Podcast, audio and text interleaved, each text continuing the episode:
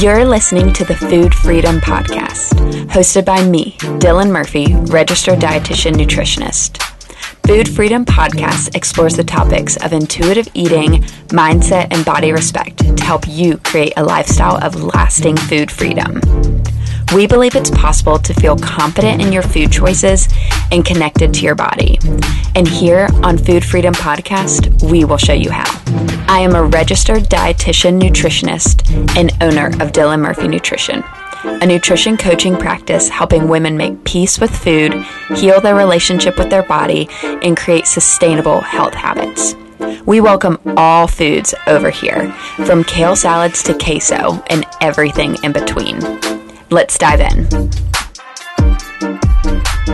Welcome back to another episode of Food Freedom Podcast. So, I don't know if you've ventured into the world of TikTok yet, but one, I'm low-key obsessed, and two, I think I'm continuing to embarrass myself more and more every day. So I just posted my first duet, which if you're not on TikTok, what that means is basically you... How do I even explain this? You're like sharing someone else's TikTok and then it's videoing you at the same time. And so a big thing on TikTok is all of these, you know, cool, hip dances, a lot of them done by like high school and college people who are very good at dancing. So, you know, since I clearly fit that mold, aka not at all, I figured I'd give it a shot. So I just posted my first one doing that to this dance called Rockstar. And now I'm literally hiding in my closet. So that is where we are today. My closet is also where I record. So that is also why I'm in my closet. Anyway, enough about TikTok. Today we are going to talk all about food freedom. And based on the title of this podcast, Food Freedom Podcast, food freedom is a topic that I love talking about and just hold very, very dear to just my practice and the work that I do with clients. I'm curious what you think of when you hear the term food freedom. Do you think that has to be too good to be true? It's not even possible to feel freedom with food. Or I can't possibly eat whatever I want, when I want. That is breaking, hello, dieting one oh one. Or if I eat whatever I want, all I'm going to eat is ice cream and french fries. Or maybe you're thinking, if food has no rules, then I don't even know where to begin. So regardless, there's probably a lot of confusion around food freedom, and maybe you don't necessarily know what it even means. So you're not alone if it brings up a lot of questions, because we've all been there and we've all been so sucked up into diet culture that we find ourselves consumed with obsessive and rigid and punishing rules, like stop eating at six. Or only having carbs at one meal a day, or don't have dessert unless it's the weekend.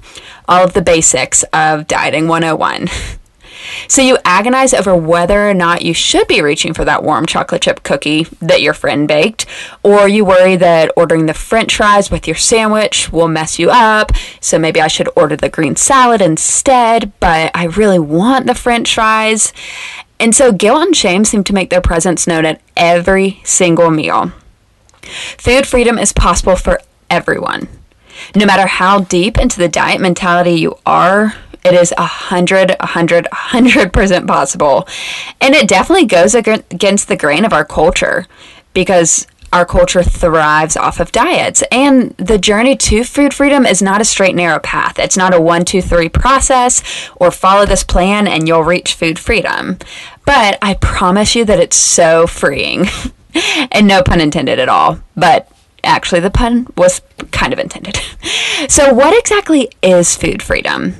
In short, at my practice, we define food freedom as saying yes to food because you mean it and saying no to foods for the same reason. Food freedom is your unconditional permission to eat what you want. Food freedom is consistently honoring your hunger cues in order to rebuild trust with your body. So eating that cookie, ordering those french fries, don't equate to bad choices, despite what you've been told to believe.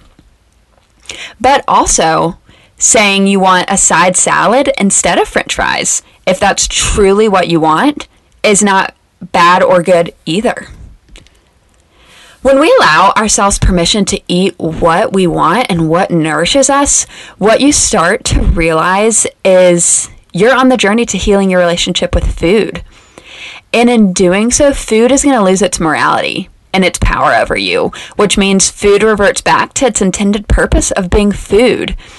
And when I say food having morality, what I mean is when we label foods as good foods or bad foods or this is my cheat meal, what we're doing is we're giving food morality. So when we do this good thing, like ordering the side salad with our sandwich instead of the french fries, we feel like we've won, like we've checked the box, we have succeeded at dieting.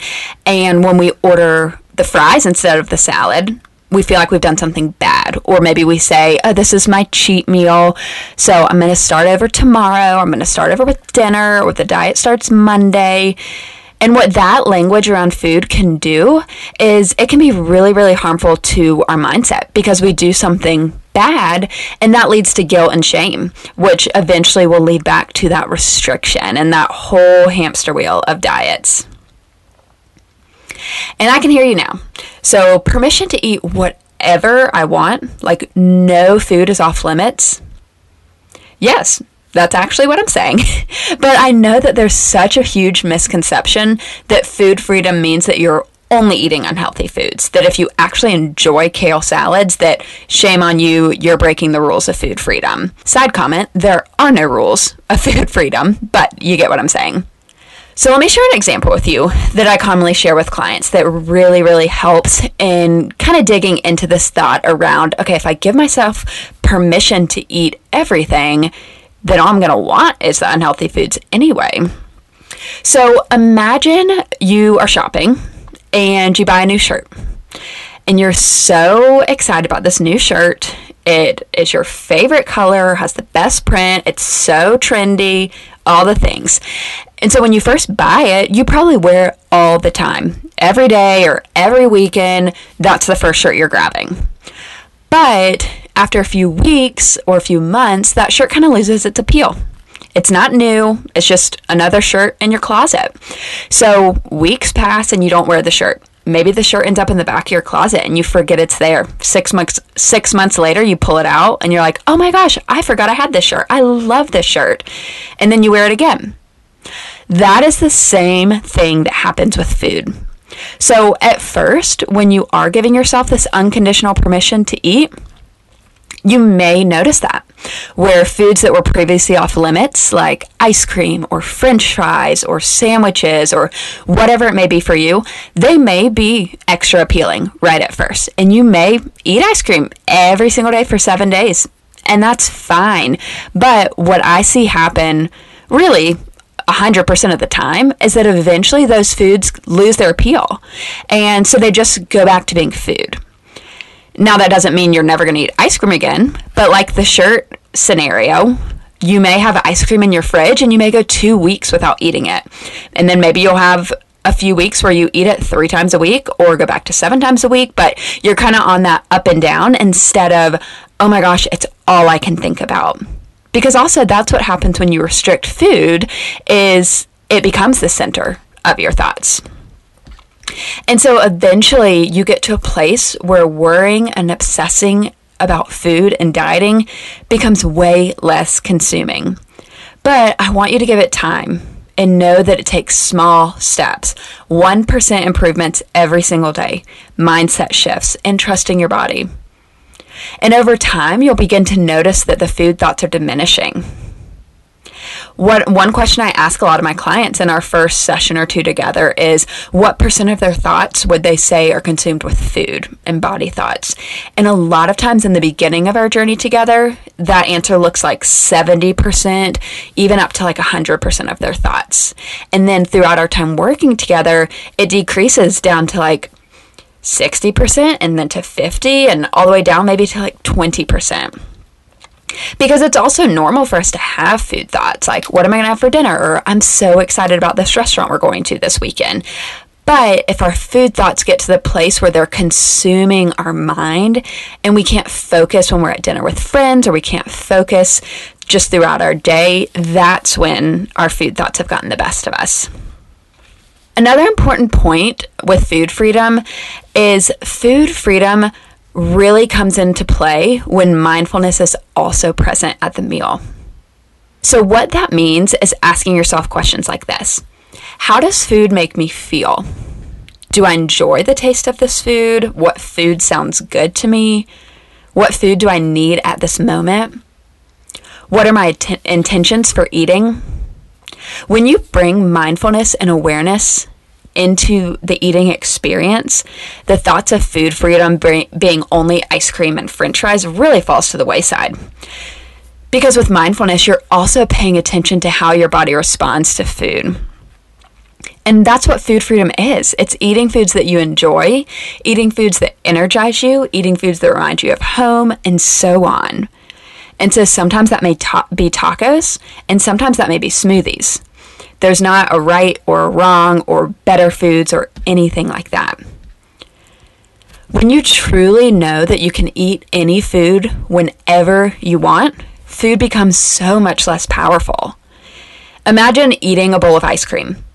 And it's not a cheat meal. It's not a bad decision. It's just you were in the mood for ice cream. And so you got it out of the freezer, scooped it into the bowl, and you're enjoying it. And then when you get to a point of feeling full or feeling satisfied or your bowl is empty, you move on.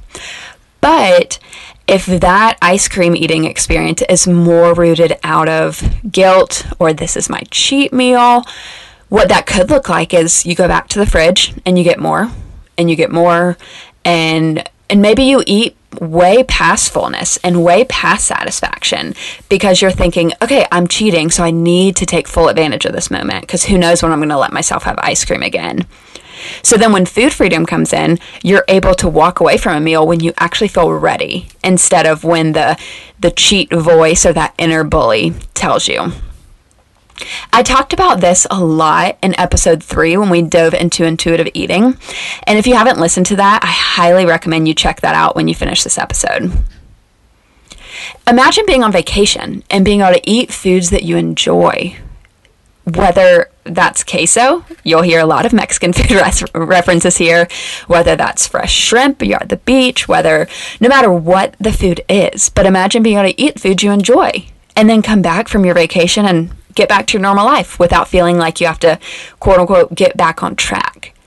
Being on vacation and eating foods that allow you to experience the culture without anxiety, without guilt or fear, anything like that. That is one hundred percent possible, no matter how entrenched or how far into diet culture you may be.